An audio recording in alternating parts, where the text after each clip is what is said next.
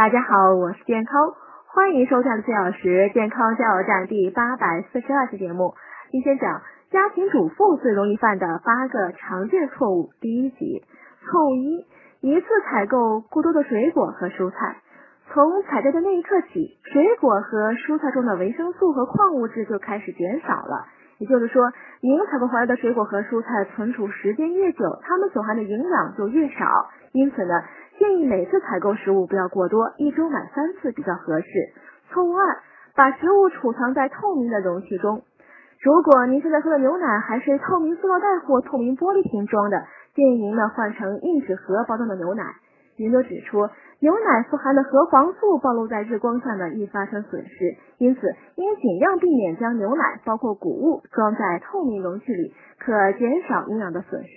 明年实行收费收听，请看底部菜单。